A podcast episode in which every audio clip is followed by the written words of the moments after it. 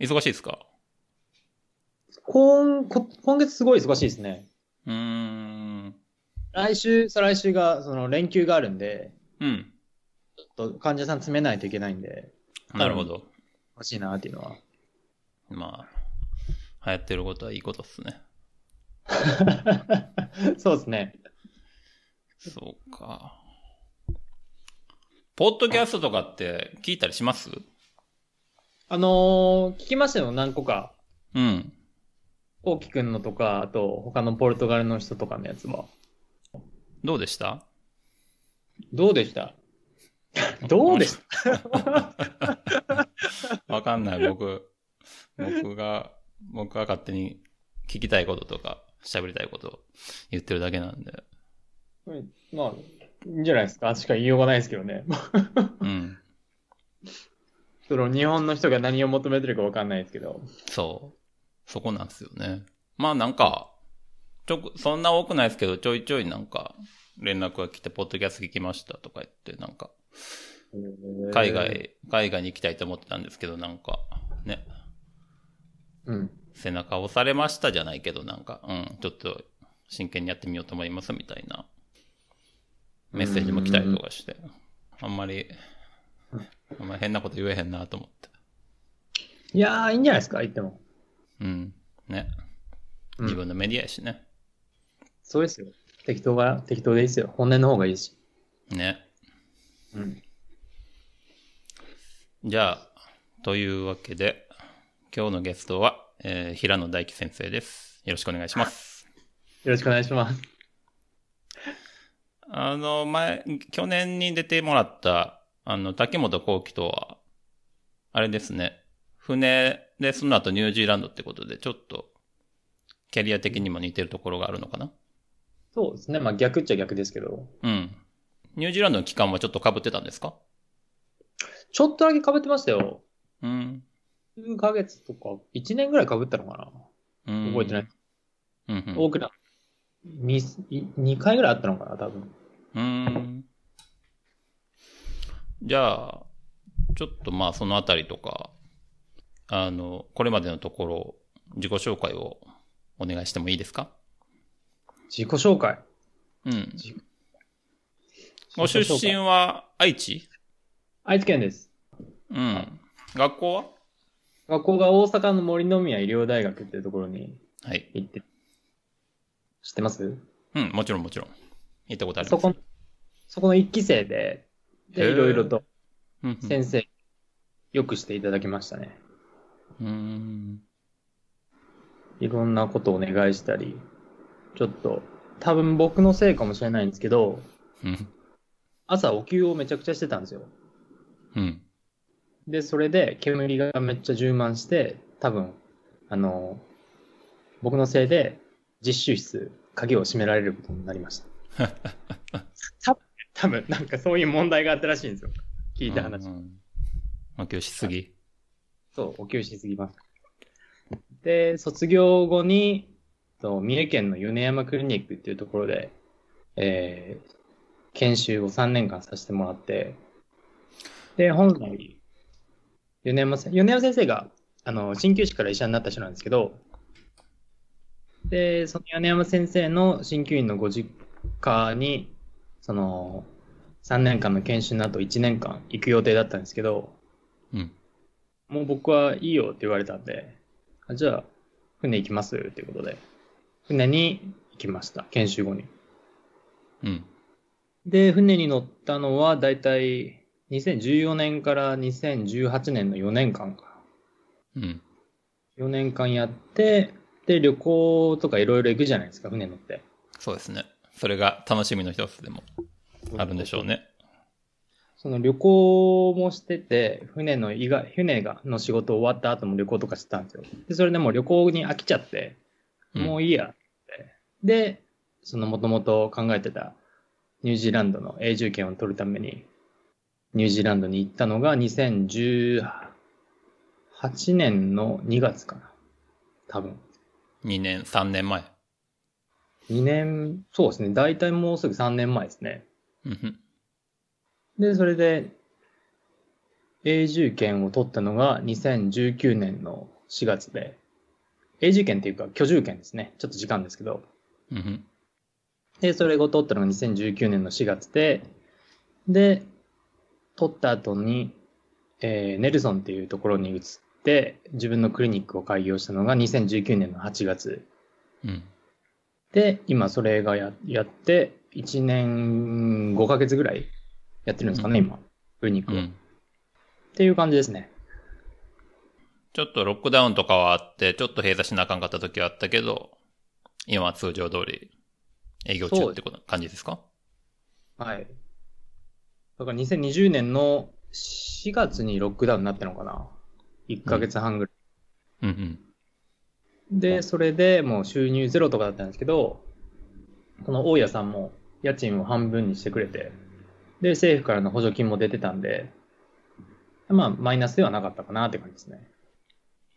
まあ、よく言われるように、ニュージーランドとか、あと、台湾とかもそうですね。よくやってるって言われますね。そうですね。今のところニュージーランドは、市中感染結構出てないですね。今のところ。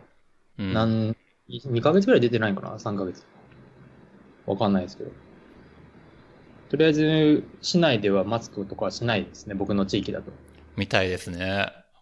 でも、オークランドとかの公共公共交通機関、はい。バスとかだと、マスクまだしないといけないのかな？一応。多分ですけど。うん。で、飛行機は、マスクは絶対着用ですね。そうですね。うん。それ以外だと全然マスクしてないですね。もう、それまでとあんま変わんない光景ですね。ほぼ変わんないですね。うん。ほぼ変わんない。僕、今、ポルトガルにいるんですけど、まさかね、西の国の人たちが、マスクをして出歩くような光景を見るとは思わなかったですね。あーえ、結構マスクしてるんですか？マスク着用が義務なんですか？えーっとね、建物内は義務で罰則もちゃんとあるんで、飲食店、公共交通機関、まあ、どんな、ね、僕のクリニックとかでももちろんそうやし。で、そ、外は、外はちょっと微妙で、こう距離が取れへん時はしなあかんとか、まあちょっと曖昧なんですけど、まあほぼほぼそうっすね。で、ポルトガル人は結構真面目で、まあ従順っつったら変な言い方やけど、ちゃんときっちり言われたことを守るような国民性で、デモもあんまりないんで、みんな真面目にマスクして、消毒して、やってますね。えー、いいですね。まあ、それはそれで守ってくれるなら。そうそうそうそニュージーランドは、わかんないですね。マスクしてないからもう。う。治療中もいらない。かんえっ、と、大輝さんもしないし、患者さんもしなくていい？僕もしないし、患者さんもしないです。はあ。だってし、市中感染ないっていうふうに言われだっててゼロな、ゼロなんですからね、そもそもする必要がないですもんね。そうなんですよね。ゼロなんで。うん。うん。でも、あれですよね。いつか、3週間ぐらい前ですかね。なんか多分ですけど、その一部の地域に、の、その市役所かな、確か。に、なんか感染者が来たかもみたいな感じになったんですよ。うんなんか咳と発熱があるって感じで。で、その人が来たから、その人も、その市役所にいるから、市役所がロックダウンになったことありますね。なるほど。で、それでロックダウンになったけど、検査したらネガティブだったから、ロックダウン解除みたいな感じになりましたね。そういうのは本当にこう、パッとやりますよね、ニュージーランドとかって。やりますね。う。うんん。トップがしっかりしてると。そう、トップがしっかりしてるんで、方針がしっかりし決まってるんで、うん。国民も納得するし。そうですね。で、補助金もあるんで、でもうん全部補助金出したんですけど、その、今まで貯めてきた国としての貯金はもうほぼ使い尽くした感じなので、まあやばいですよね。ね。まあどの国もそうだと思うんですけど、そうですね。中途半端にやって長引かせるよりは、うんうんパッとや、その、まあ根絶を目指したっていうのは、うん。かなと思いますけどね。そうですね。その分 GDP も一応プラスらしいんで、で経済も回ってるし、一応。潰れてるところは多い。新しい店もできてるんで、うん。なんで国内で一応回せてるかなっていう感じですね。なるほど。うんそういうなんも含めて、ニュージーランドはやっぱりこう、住みやすいなとか、いいところやなって思いますか？住みやすいなうーん、どうなんですかね。その人にもよりますけどね。住みやすい。僕はまあ好きっちゃ好きですけど、ひ国民性が。例えばどんなところ？そのみんな優しい。僕の住んでる地域はエルソンっていう田舎なんですけど、すごい人がいいんですよ、みんな。優しいし、気配りするし。うん。で、本当に、何いろんな国籍の人多いんで、僕の地域。移民が多いんで。なんで、いろいろな文化も入ってくるし、いろいろな理解が、あの、新入りに対して理解がありますね。うん。楽だし。もともとニュージーランドとかネルソンがいいみたいなのがあったんですか？ニュージーランド、まあ、ニュージーランドが大好きだから移住ってわけじゃないんですけどね。その、なんですか、ただの、ただのって言ったらあれですけど、ただ僕的にはバックアップですね。うん。日本がダメになった場合のバックアップとして、ニュージーランドの永住権があったらうん、選べるじゃない。そうですね。日本がダメになった、ニュージーランド行こう。ニュージーランドがダメになった、日本に帰ろうっていう風になるし。そういう意味で永住権取りたいなと思ったんですよね。海外は元からずっと、え海外は移住したいみたいってあったんですか？したいとかはなかったんですけど、ただ、豪華客船で働いて4年間。で、日本に帰るのも、まあ、嫌かなと思ったんで、面白くないな、人生と思って、うんあだったら永住権取ろうかなっていう感じですね。取れるし。ニュージーランドはハードル低いですね。ハードル低いけど、ハードル高いですよ。まあ、僕も聞いた話ですけどね。取れ、取れた人に聞いたら、まあ、ね、取れた、つって。取れない人の方が多いんで、うん。後期も結局あかんかった言ってたしね。そうですね。なんで、その、簡単だから、永住権取るの簡単って言われてるからっていうふうに聞いても、実際簡単じゃないんですよ。英語喋れないといけないし、あの、仕事ないといけないし、学歴ないといけないし、いろいろハードルは高いです。思った以上に。そうか。うん。だから、パッと来てパッと永住権取れるわけじゃないですね。誰も。まあ、そりゃそうっすよね。鍼灸師だからといって取れるわけじゃないし、鍼灸師でも多分ですけど、その、学士がないと難しいかなってうん。感じです。うんまあ、僕みたいに、新旧の専門学校卒の、だけの新旧の学位やったら無理ですね。なんか、うんどうなんですかね。そこら辺なんか、うん誰かが、大木くんが言ってたのかな。うん。5年間の臨床経験があれば、なんか賄えるみたいな感じのことを言ってた人がいたような気もしますけど、本当かどうか知らないですけどね。そこはうん。ニュージーランドのビザアドバイザーさんにうん。聞いてもらわないといけないですけど。うん。ビザとかやっぱりそういう弁護士とかに頼みました？僕はそうですね、ビザアドバイザーの人に頼みましたね。うん。いろいろとなんかルールが変わるんで、そのルールが変わったのをいちいち振り回されてるとストレスになるし、だったらお金払ってアドバイザーさんに全部頼んだ方が精神的に楽だし、永住権だと人生かかってるじゃないですか。だから、そっちの方が確実だなと思って。間違いないですね。それは、ニュージーランドにいる、えー、日本人弁護士さんですか？僕弁護士じゃなくてニュージーランドにニュージーランあの、ビザのアドバイザーっていうのがうんやいるなるほど。で、その人に頼みましたね。その人もニュージーランドで育った日本人の人がいるんで。うんなるほど。うん結構、ね、やっぱりビザってね、僕もポルトガルで苦労してますけど、まあどこの国でもね、簡単じゃないし、今の時代は。まあもし、ね、移住とかここでやりたいっていう時に、ちゃんとそういうビザの専門家とか、弁護士とかに頼むっていうのは、まあこれから目指す人にとっては、一つ参考にしたらいいところかなっていうふうに思いますね。そうですね。なんかニュージーランドはビザのあのアドバイスとか、資格持ってるし、持ってない人がしたらダメなんですよ。へえ。なので、その、そういうことは、その僕とか、こうきくんに聞かずに、ちゃんとビザアドバイザーさんに聞かないといけないですね。なるほど。うん。そうか。僕、個人的に興味があるんですけど、神経内科やったんですよね、最初。えー、ないかですね。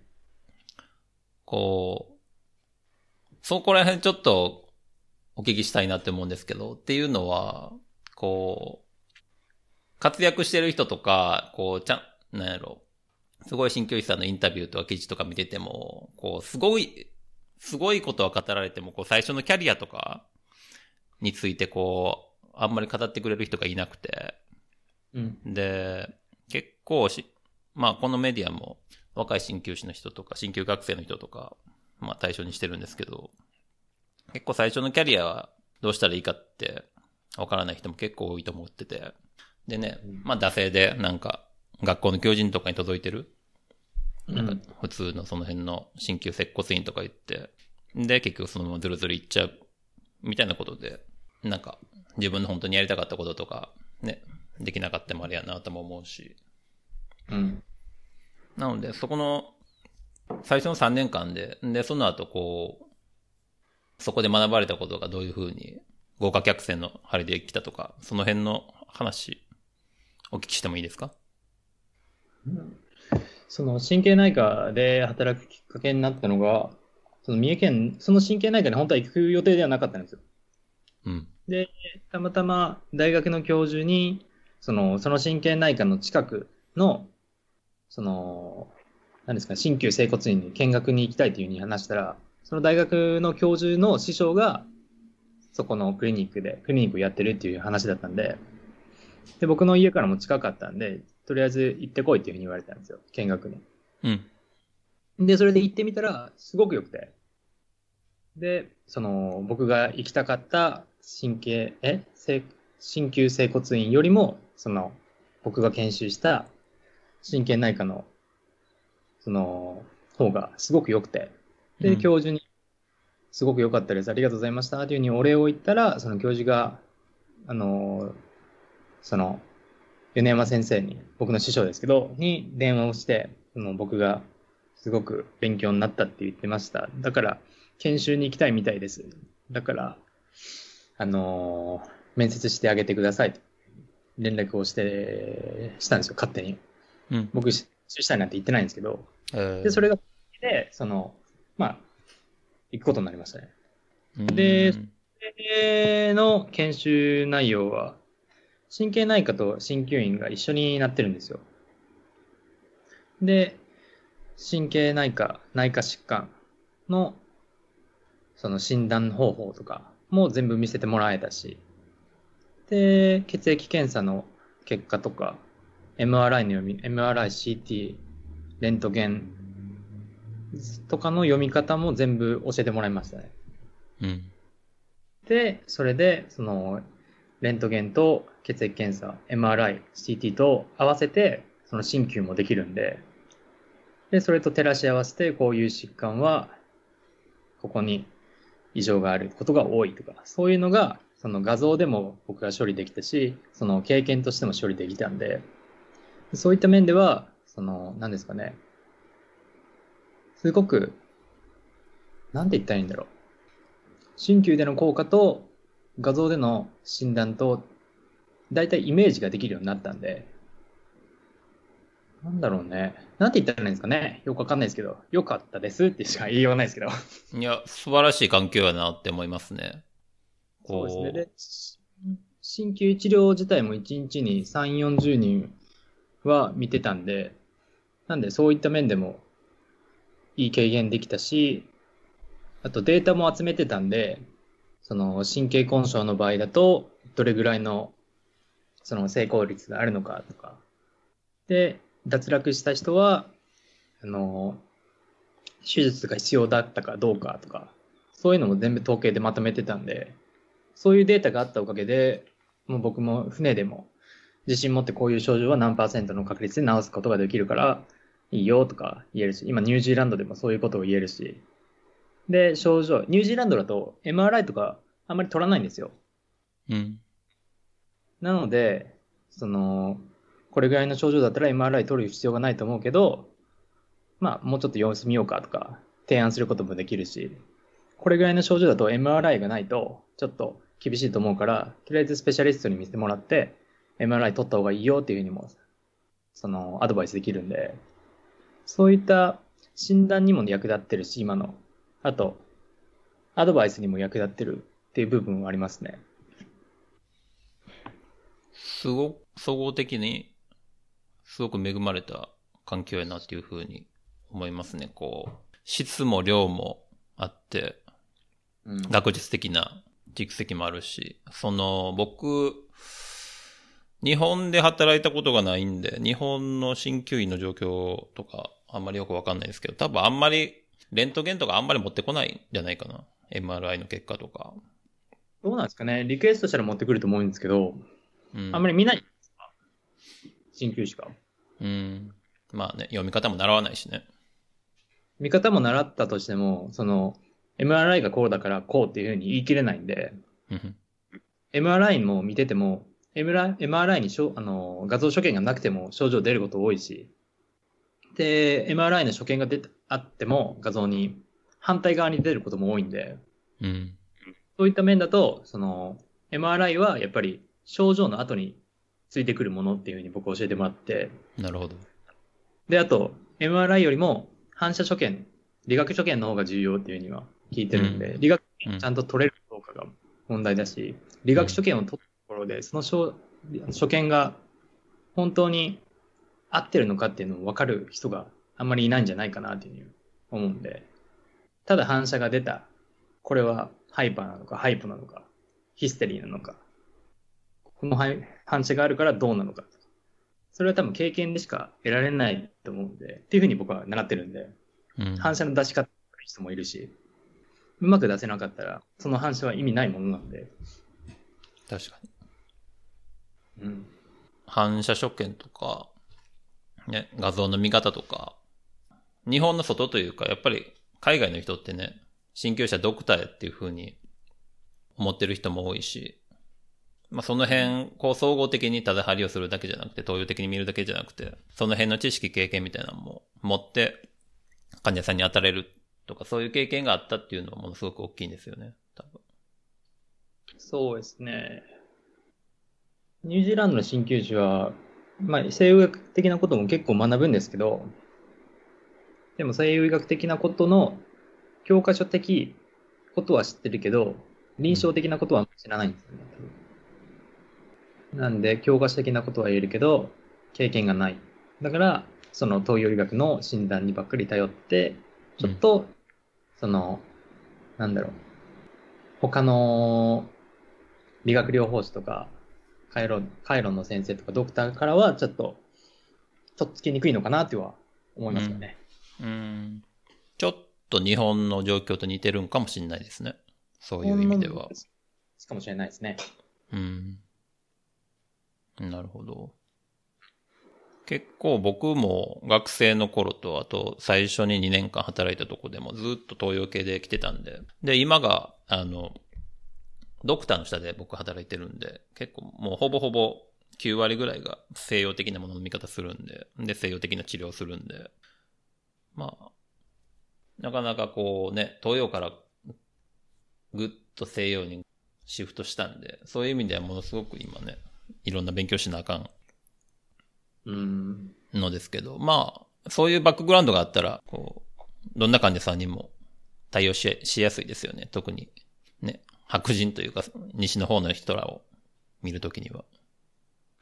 まあ、なん、どんな人でも結構見れますね。なんか今まで結構見てなかった症状が、結構僕得意なんだなというふうに最近思うこともあるんですけど。なんか、なんですかね。精神的、精神的なストレスの、に関する疾患が結構得意なんだなって最近思い始めて。うーん。まあそういうこと習ってないけど、なんかいろいろと考え方とかは習ったんだなっていうふうには思いますね。どういうふうに考えればそれが治療できるのか、西洋医学的にとか。まあ、治し方とか、ツボとか、針を打つ位置を習ったというよりも、その、見立てとか、考え方とか、組み方方を習ったから、そういう、そういう疾患じゃなくても応用が効くみたいな感じですか？見立てですね。う。うんん。そう。治療云々よりも、見立てが僕一番大事だなと思ってるんで、見立てさえ合ってれば、治ってくな、何でも治るなと思ってるんで、治らなかったらそれ、鍼灸で治らないものっていうのも教えてもらってるんで、それは諦めないかん。うん。全部鍼灸で治ると思ったら大間違いだと思うし、全部鍼灸で治したれっていうふうに思うのも間違いじゃないですか。うん。なんで僕は、あの、ネルソンに移ってきて、まず第一にしたことが、その、いい治療家を見つけることをしたんですよ。ななんで今、その、オーステオーステオパスの先生と、理学療法士の先生と一緒に治療してますね。僕が治せなかった、ちょっとこれ見れるって感じですぐに送って、見れるって、ちょっとできなかったから、ちょっとやってみてって。で、あっちも、その、この症状は、もう大輝に見てもらった方が早いから、大輝に見てもらってっていうふうに送ってくることも多いですし、そういうふうに、その見立てがしっかりしてれば、その得意な人に任せられるし、うん。見立てができなかったら自分で何とかしようと思って、こねくり回して、で、患者さんの信頼も失うし。うん。なんで、そういった面で本当に見立てはおし、の取り、見方は本当に教えてもらったのかなっていうふうに思いますね。うーん。素晴らしいですね。僕、僕も就職したいぐらいですね。そんな素晴らしいところは。いや、もう先生がもう亡くなっちゃったんですよ。あそうですか。そうなんですよ。なんで、厳しいですね。まあ、その大学の教授の縁、ね、ご縁とかで、そういう、ね、素晴らしい環境でキャリアをスタートされたってことなんですけど、結構、最初のキャリアとしてね、普通に鍼灸接骨院とかに就職っていう方がやっぱり多いと思うんです。うん。んその、し何、鍼灸学校出て、はいまあ出る、出る前かな、就職活動とかするんで。で、学校に来てる求人とかで、鍼灸院、うん鍼灸接骨院とかの募集してるところに、まずは学校出たら就職するっていう学生さんが多いと思うんです。はい。なんかご自身のね、そういったキャリア、最初のキャリアとかも含めて、最初のキャリア的にこういう職場行ったらいいんじゃないかとか、こういう風なところアプライしたらいいんじゃないいいんじゃないかとか、そういったアドバイスありますか？アドバイス。わかんないですね。どこに勤めどこに勤めるとかってね、こう、本当にそれこそ縁やったりしますからね。あと自分が何をやりたいからですよね。うん。僕の場合は、もう、しゅあの、研修前に豪華客船に乗りたいというふうに思ってたんで、そのことも米山先生には話してて、研修前に。で、それで、本当に、その研修が嫌だったら、僕の教授が電話した時に、いや、違いますって言えたんですけど、うん。あの、もう豪華客船に乗る予定でいたんで、で、豪華客船に乗るにあたって何が一番必要かって言ったら、多分西洋的な知識だなって思ったんですよ。だから、そこに行ったら、あ全部もらえるわって思って、そこに就職した、あの、研修に行ったんで、自分が何をやりたいかですよね。自分が、あの、美容鍼灸やりたいならそこ行けばいいし、鍼灸整骨院で自分のやりたい治療ができるんだったらそこ行けばいいと思うし、なんか自分が何やりたいかを、あのー決めて就職したらいいかなと思うし、あと直感で決めたらいいんじゃないですかね。まあ直感でね、あこの先生と合う合わへんっていうのはね、ものすごく大きいですよね。そうですね。直感、僕直感だけでいいと思うんですけどね。うん。うん。まあ、直感プラス、大輝さんの場合は、その最初に、その前から豪華客豪華客船にやりたかったっていうことで、まあその逆算というか、そのために必要なスキルがここで学べるやろうってことで。そうですね。豪華客船でやりたかったみたいなのもなんかきっかけがあるんですか？もともとアメリカで働きたくて、で、大学の卒業論文も大学、あの、アメリカでの新居について調べてて、で、それを調べてる間に、あの、移動の日本に求人があったんですよ。うん。で、その求人を見て、あ、これいいな、アメリカよりいいわと思って、豪華客船に行くことにしましたね。いろんな国で、どこでも行けるし。そうなんですよ。で、新旧できるし、旅行できるし、英語を勉強できるし、あと写真とか撮るの好きだったんで、写真撮れるし、お金もらえるし、一席ぐらいだったんで、とりあえず行こうと思った。船の3年間、4年間はどうでしたか？めっちゃ楽しかったですよ。うん。また戻りたいぐらいですよ。今、船やってるんですかね？この、このパンデミックの中でいややってないは。やってないです。全くゼロ、なんか、ちょっと再開したみたいな話は聞いた再けど。開したけど、多分コロナの患者が増えたみたいな感じのことを言ったような気がするんですよね。え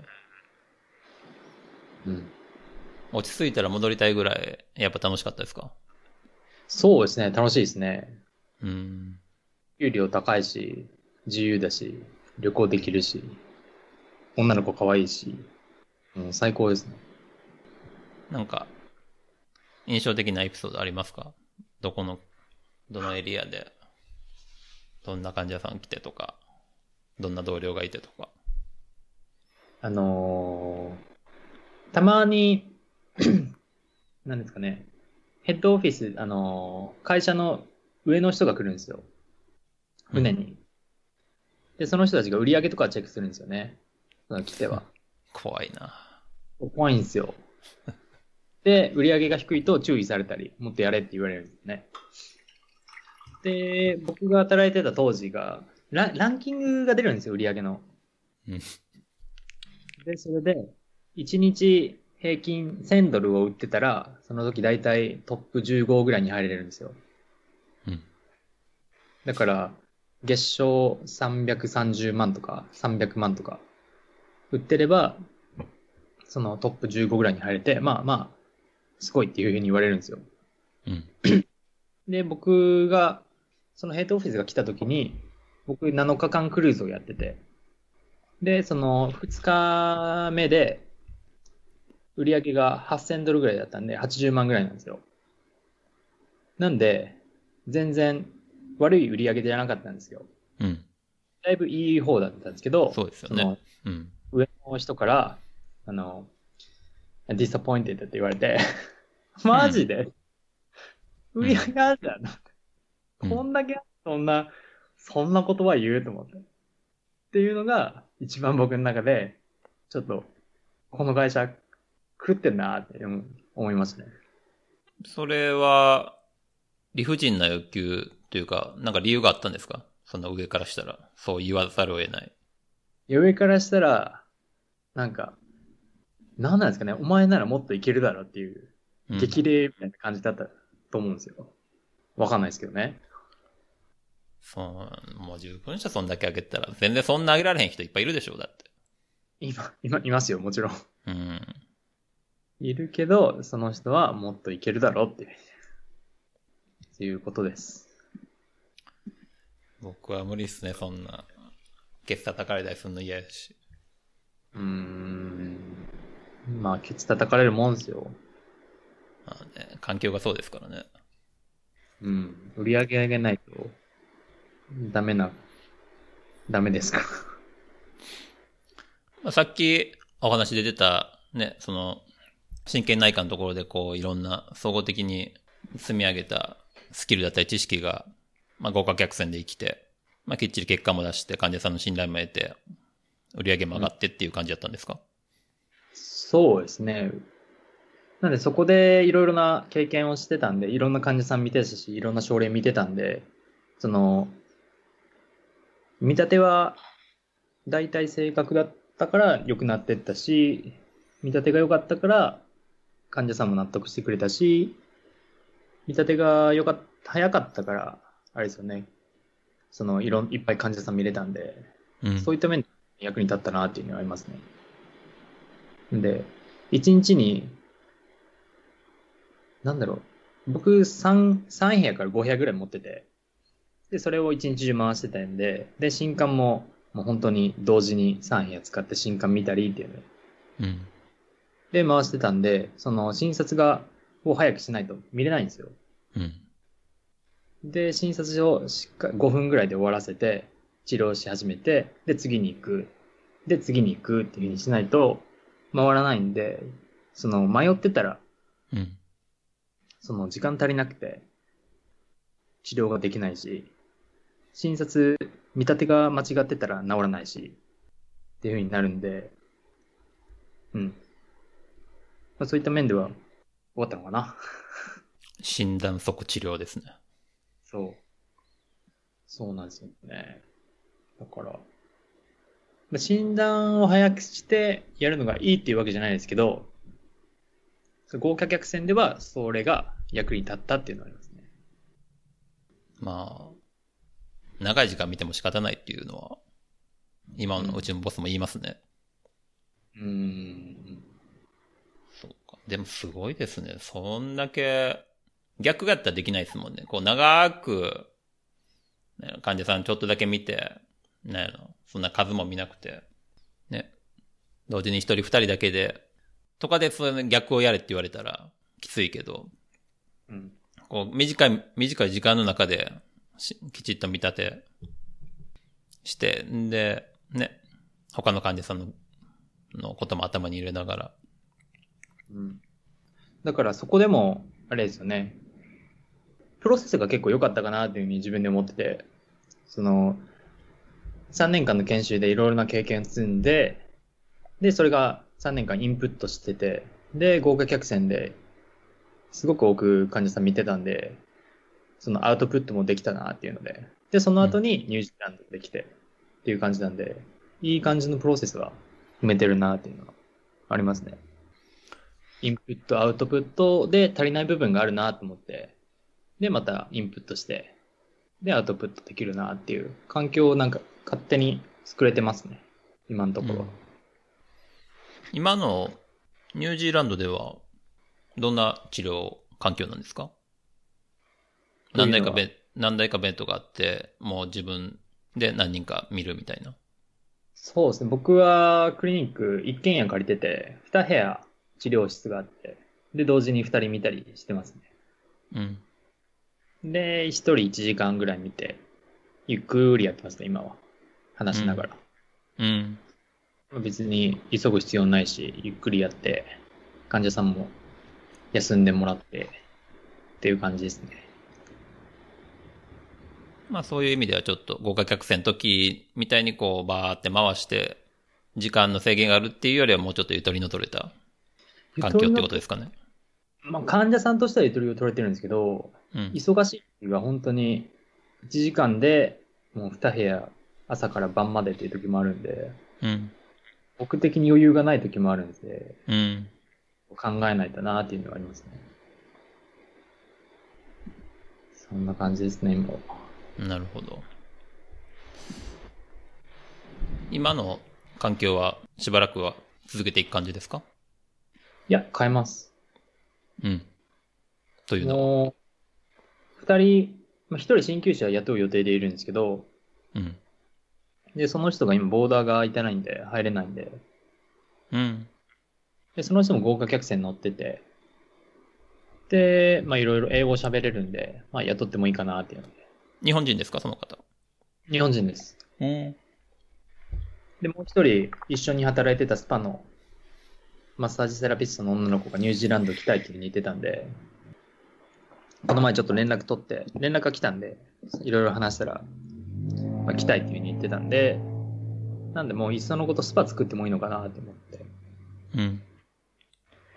で、あ三あと3、4ヶ月で僕、こっちの永住権が取れるんで、その PR、パーマネントのやつが。うん。そしたら、家が買えるんですよ。だから一軒家を買って、それをスパにしようかなっていうふうにも考えてます。なるほど。でも、今のクリニックは僕がやるかなっていうふうに思っててるし、もう一人英語できる人がいるなら、雇ってもいいけど、どうだろうなっていう感じですね。まあ、日本人の雇用みたいな話が出たんで、あの、ね。うん、僕もちょっとあの、すごく興味があった、クラウドファンディングのこととか、あの、日本人の鍼灸師の、ね、海外での雇用を増やしたいとか、そういうところのお話聞けたらなと思うんですけど、うん。